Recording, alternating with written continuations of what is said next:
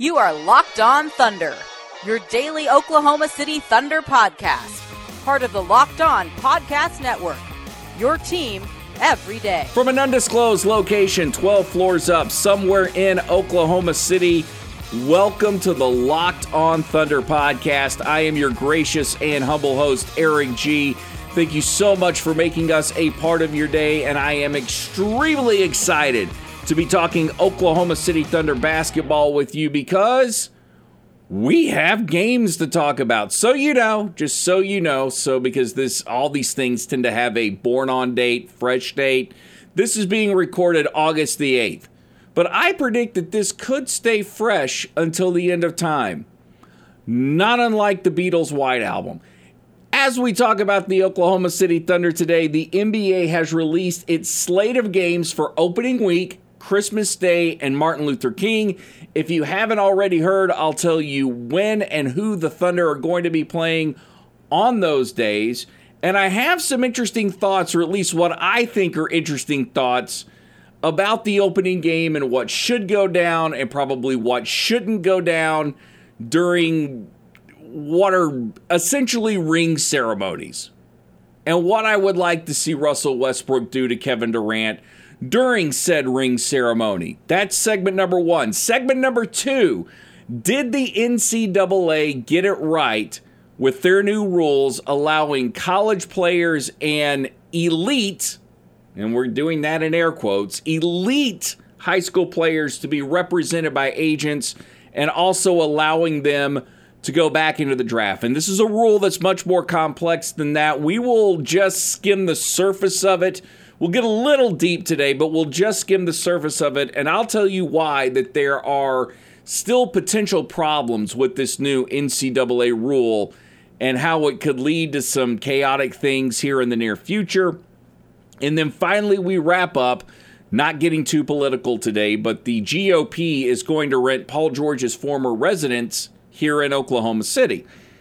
I'll tell you what I would do if I was allowed to go into Paul George's house. No, we're not going to go political, but if I was allowed to go to Paul George's house for one day or his former resident C, former residency or former residence, whatever you say it. It's not a residency, that's what doctors do. His former residence, how I would act, what I would do if I was invited to that party, and it will by all means ensure that I don't get invited to that party. My name's Eric G. I did radio here in Oklahoma City for a few years, and I will soon be doing radio again. And if you follow me at at the new Twitter account, not at the old one, but the new Twitter account at new G E E H S O. There will be an announcement coming shortly. I'm not allowed to say anything yet, but we do have some stuff on the way. Also, I will be hosting a new podcast called Locked On Sooners, and cannot tell you how thrilled I am to be getting a chance to talk OU football again. And uh, what else do you need to know? I work for a publication called Thunder Digest. I am a credentialed member of the Oklahoma City media, which allows me to not just go to games, but more importantly, allows me to go to practices and get a chance to talk to players and coaches and bring you that insight. And also, I'm a fan. And I like to think that that I talk about sports on a more human level than probably what you would normally hear out of a, a, regular talk show here in Oklahoma City. It's not always what I do is similar to what a lot of other hosts and a lot of other markets do, but it's very different for what what you normally hear in Oklahoma City. So we try and keep it on a more human level. With that, we jump into segment number 1 here on the Locked On Thunder podcast. And hallelujah, we know when the Oklahoma City Thunder basketball season is going to start, and that will be October the 16th out in Oakland playing the damn Golden State Warriors. Great. The Oklahoma City Thunder get to be in the arena when Kevin Durant gets his second ring and another banner gets hung from the rafters at whatever the hell it is. I keep I keep wanting to call it the Cow Palace. Is it Oracle? Ah, who the hell cares? This is where Golden State plays. As far as I'm concerned, it's still the Cow Palace, and the Cow Palace is much cool than where they play right now, or much cooler than where they play right now. Yes, I'm being snitty, and there's nothing more. There's nothing I would enjoy more than as the banner's being hung or as Kevin Durant is getting his ring than to watch Russell Westbrook or Steven Adams. Preferably Russell Westbrook, but Steven Adams would be good in this case than to just go up to Kevin Durant and slap that ring out of his hand and then kick it. Just kick it to the side so somebody who can afford to pay six figures for seats along the baseline or six figures for seats along the sidelines can then grab that ring and take it home as a souvenir. Or better yet, just smash the damn thing. Sorry, I didn't mean to, to drop two D bombs here in the first segment, but it just irritates the living crap out of me to think that the Thunder are going to have to watch Kevin Durant celebrate. And hopefully, as one of my future sort of kind of co-workers was talking to me about today that it just inspires Russ and everybody else with the Thunder and they'll go out and kick Golden State's butt because GSW will just be happy that they got their rings and the Thunder will be angry and at least for 48 minutes will be inspired enough to be better than they are. Whether that happens or not, and whether Russ takes my suggestion and punches Kevin Durant in the face or takes the ring or whatever. When it does come to these ring ceremonies, for me as as a member of the media and, and as a fan, I think it's cool that we get to see him. I, I think there is something that's very cool about us being let into that world. However, if I ran an organization, I would not do the ring ceremony at the arena with the fans, you've had the opportunity to have the parade. You've won the championship at home, or I guess in Golden State's case, they didn't win it at home and they had to bring the trophy back. But especially if you won the championship at home, that moment on the court when you're getting the O'Brien trophy now, which isn't given out in the locker room, or you have the parade, that's for team and the fans to celebrate together. The ring to me is a lot more sacred. And just knowing athletes the way that they are, that is something that they hold dearly personal. That that piece of jewelry represents not just what you accomplished at that particular season or over that particular series. It re- it represents a lifetime's worth of work. A lifetime's worth of work that the majority of us just can't understand. We can understand it on some level because there are some things that relate to it, like when you get an, an, award from work for, say, lifetime achievement or something, or I guess in my case, as as a podcaster or a broadcaster, whatever you want to call it, when you get a award that is generally recognized by your peers, that's it's, it's a special moment. But for an athlete, that represents from the time your father or your mother got you interested in sports to the time and effort you put into play in it when you were in little league all the way up through to junior high and high school and AAU ball in the case of basketball players and what you did in college or maybe what you did over in Europe that's what that ring represents. It is enormous. And in a lot of ways I can't do it justice. I can't do what that ring represents justice and that's a time to me when you are when you are blessed with winning a championship and you're blessed with getting that piece of that piece of hardware. Not a medal not a pin not not even a bust in the hall of fame. But when you are blessed with getting that piece of hardware that ring it's a moment that should be shared among teammates. And fans and media, we should not be privy to that. And there's a lot of times, like I will tell you, I'm not comfortable in the locker room. I don't think we as media should go in the locker room. That's the athlete sanctuary. When they are getting that ring, that should be a ceremonial event where if they want to post something on Twitter or Facebook or social media, great. But us as fans, even team sponsors, whoever, that's not something we should get to be in. That's the time for these guys to have as much camaraderie as possible because there is always that chance. And actually, this goes for every championship team. in professional sports, that particular group of players, as, as it is constituted at that moment, is never going to play together again. There will be the core group that plays, there will be key role players that get to play again, but not everybody is going to get the opportunity to come back and defend that championship. So let them have their moment by themselves.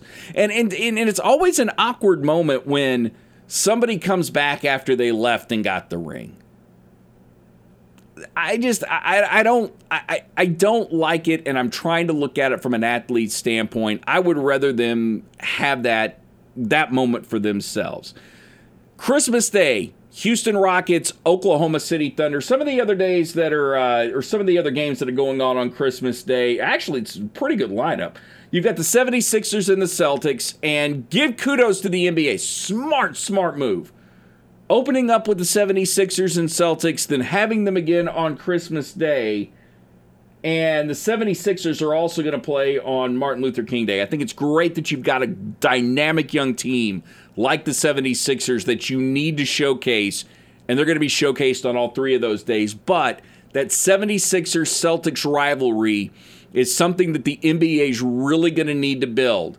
And first of all, the NBA is kind of this is there's always somewhat of a roll of the dice because we have no idea if the 76ers and the Celtics are really going to be that rivalry that we that we think they are, but even if it's close, you need to highlight that as much as possible. So opening night, and Christmas Day.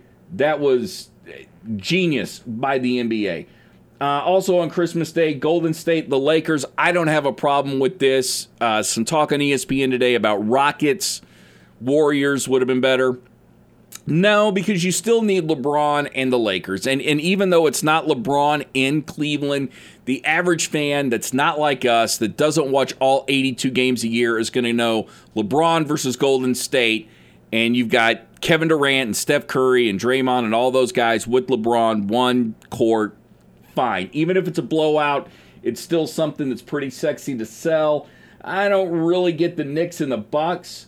Uh, Trailblazers Jazz could be a very interesting game. And then as I'm going on this, Rockets, Oklahoma City Thunder. Here's what I will say about this. First of all, I'm really hoping it's a good game and it's a fun game to watch.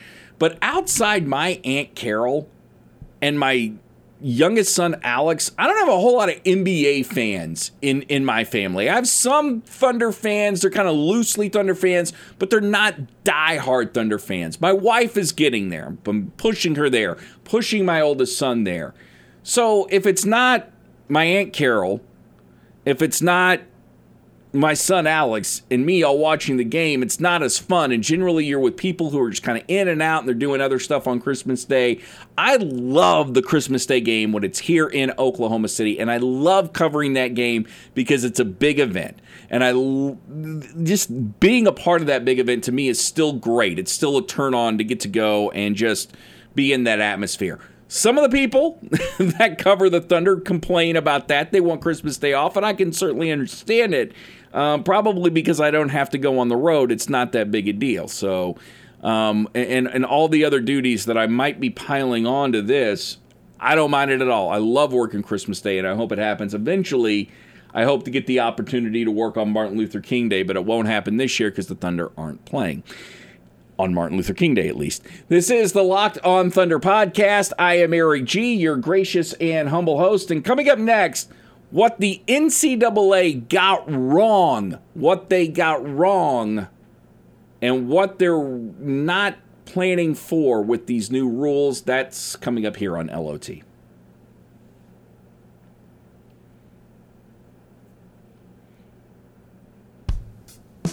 Thanks for listening to the Locked On Thunder podcast. Remember, for all our podcasts, you can go to lockedonthunder.com and make sure you also go to lockedonsports.com for everybody's podcast in the Locked On Podcast Network. And yes, coming soon to the Locked On Podcast Network, we are going to start college podcasting. And I will be hosting the OU podcast, and I am so excited about that. Um, it's going to be great to finally get back to talking OU football. It's been a while for me. I've got some, ca- I flat out will tell you that I've got some catching up to do because uh, when I was let go last year, I mean, just calling it what it is, I kind of drifted out because it was just, since it was kind of too painful um, to follow and watch. But now I got to get back into it since we're doing this podcast. So over the next few weeks, I'll be studying and going to practice and, and gathering as much information as I can to hopefully do you as the fan and as the listener justice on this podcast. But uh, follow me at new G E E H S O. That's N E W at G E E H S O for everything Locked on Thunder, Locked on Sooners, and remember lockedonsports.com. Now we can jump into segment three, which I will tell you straight up the NCAA. Great intentions, but what is the road to hell paved with? Good intentions. The NCAA is trying to get something right by allowing elite basketball players who are in college and high school to sign with agents. And in signing with agents, the agents will not only be able to provide for the players, but they will be able to provide for the parents. And it's something good because essentially what the NCAA is trying to accomplish is they don't want coaches buying stuff for players, they want the agents doing it. So this eh, supposedly is going to keep the schools for, from getting in trouble. Also, players now can visit 15 schools as opposed to five, and there's going to be longer punishments when schools break said rules. And hopefully, what you're going to have happen is that college coaches will stop. College coaches won't accept bribes to take kids or won't pay other people so kids will come to their school. That's essentially the long and short of it. It's more complex than that.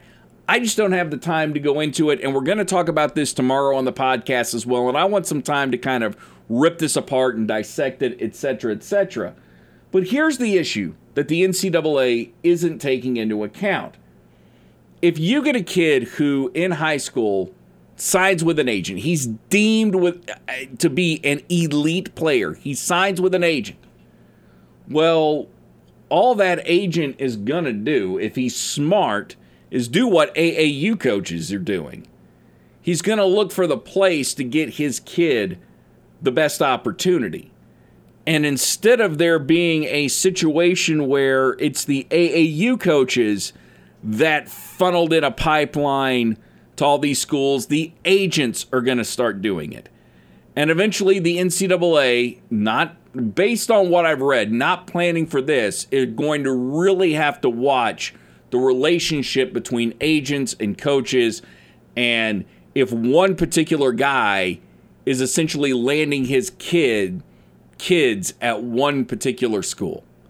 You start looking out for this. I mean, it's one of these things that sounds great at first, and I know it was I know it was discussed ad nauseum by the people who made these rules, but at the same time, it needs a lot more development than what than than what it has now. And also what I didn't see in this is anything about football. And I would say if you're going to do it for basketball, this more than likely opens up the door for football and you're going to have parents whose kids weren't deemed elite and want to know why they weren't deemed elite and want to know if they can sign with agents. It's there's going to have to be a lot that's ironed out. You've started the process. At least you've got it out on paper. At least you've started the discussion. But now you've got things to iron out. And for more on this, here's ESPN's uh, John Giovanni. And I know I'm mispronouncing that name, draft guru and expert. So what they're saying right now is that if you're invited to a USA basketball camp uh, prior to your senior year, you are allowed to have an agent. Uh, but you know, there's a lot of confusion about the exact process of who's going to invite these players, who's going to run these camps. Um, I spoke with a USA basketball official not long ago, and he told me that they really haven't had any substantive conversations about this, nor have they given their approval. So uh, it feels like this uh, move was was pushed through a little bit hastily. Still a lot of details yet to work through. I have to say, I mean, it is a, a very positive um, recommendation uh, uh that they, they put through, and you have to tip your hat to the NCAA because it, it's a long time coming. But as you just heard, there are still things that they have to work out on all this. And, and right now, it just looks like bigger mess than bigger solution. But at least they're trying. They're trying to get to get something right.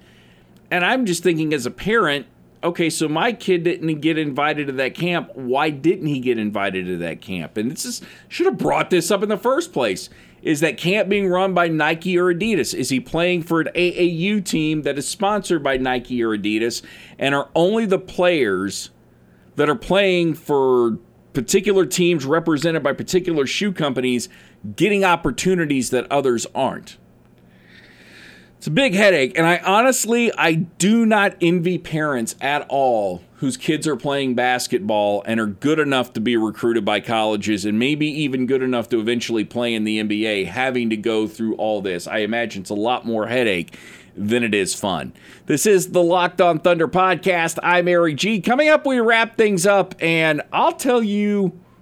Well, it's not sick and twisted. I'll, you know what? I'm going to tell you why I am guaranteed not to get an invite to go to Paul George's house. That's next on the Locked On Thunder podcast.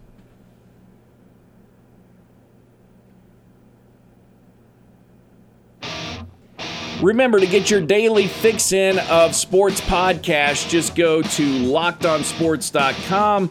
Locked on, insert team name here for Major League Baseball, NBA, and the NFL and you can find a podcast that suits your needs. And we will have the college podcast coming out later this month.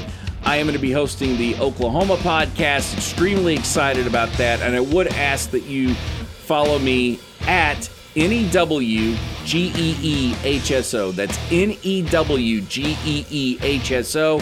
If you're following me at the old Twitter account, that's going to stay up for a few more weeks, but there's some big things that are right around the corner, and I just needed a fresh start with with everything that's coming around the corner. So I, I know I'm going to have to rebuild um, the audience there, and that's great, and that's fine. Um, but I would love to have you along with it for Locked On Thunder, Locked On Sooners, or OU, or whatever we're going to call it.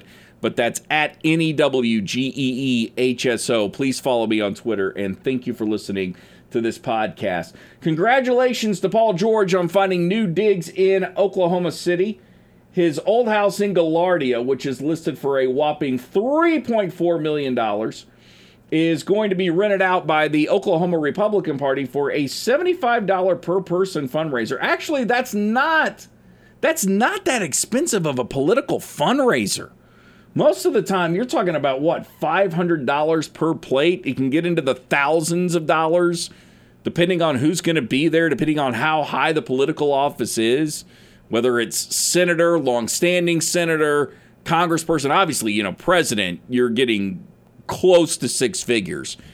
Uh, maybe even well over the six figures and close to seven figures if you want an opportunity to to sit with a uh, sitting president. Anyway, it's still going to be at Paul George's house, and I am registered with this particular party. Um, but something tells me I'm not getting invited even though I could probably scrounge up the 75 bucks, I'm not getting invited. And it's a good thing. It's a good thing because I I would have like first of all, I would have no interest in anything else going on that night other than just wondering what Paul George did while he was here. And every every wall I could touch, I would. I would be taking pictures and selfies. I would be tweeting them out. would be posting them on Instagram. I would be doing everything I could to bring what it would be like in Paul George's former residence to you. Because that would be my job, right? So there's no way I'm getting invited into this thing. But um, yeah, I would. You know what? I would leave a thank you note at least. And and if you you buy the house, look if you can if you can afford three point four million dollars to buy Paul George's house, considering the fact that he decided to stay here in Oklahoma City and it's going to be long term stay, not just another year. Didn't do a one and one. That house deserves a plaque at least a plaque, maybe a stat. As a matter of fact, it's exactly what I would do. I would I would buy the house, and instead of live in the house, I would let people tour it like Graceland. I'd find out how Paul George decorated it. I would set it up just like he did, and then I would hire a tour guide and let you come in.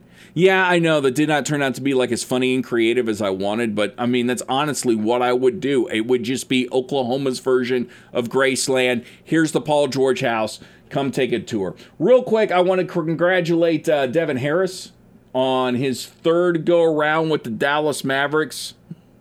Traded there, traded again, back, and then traded again. And now at, at 34 years old, he's probably not going to be traded one more time. Who knows? Maybe he is. But you uh, get three stints with one team. Is that good enough to get your jersey retired? Probably should be in Devin Harris's case. That wraps up the Locked On Thunder podcast. I am Eric G. I want to thank you so much for joining us. And um, we'll be back tomorrow. Uh, we'll talk a little bit more about the NCAA thing, and we'll go a little bit deeper into the um, playing on Christmas and MLK Day and these holidays and what that means for the NBA. All that's coming up on the Locked On Thunder podcast. And until then, everybody love everybody and peace, love, and thunder up. You are Locked On Thunder, your daily Oklahoma City Thunder podcast, part of the Locked On Podcast Network. Your team every day.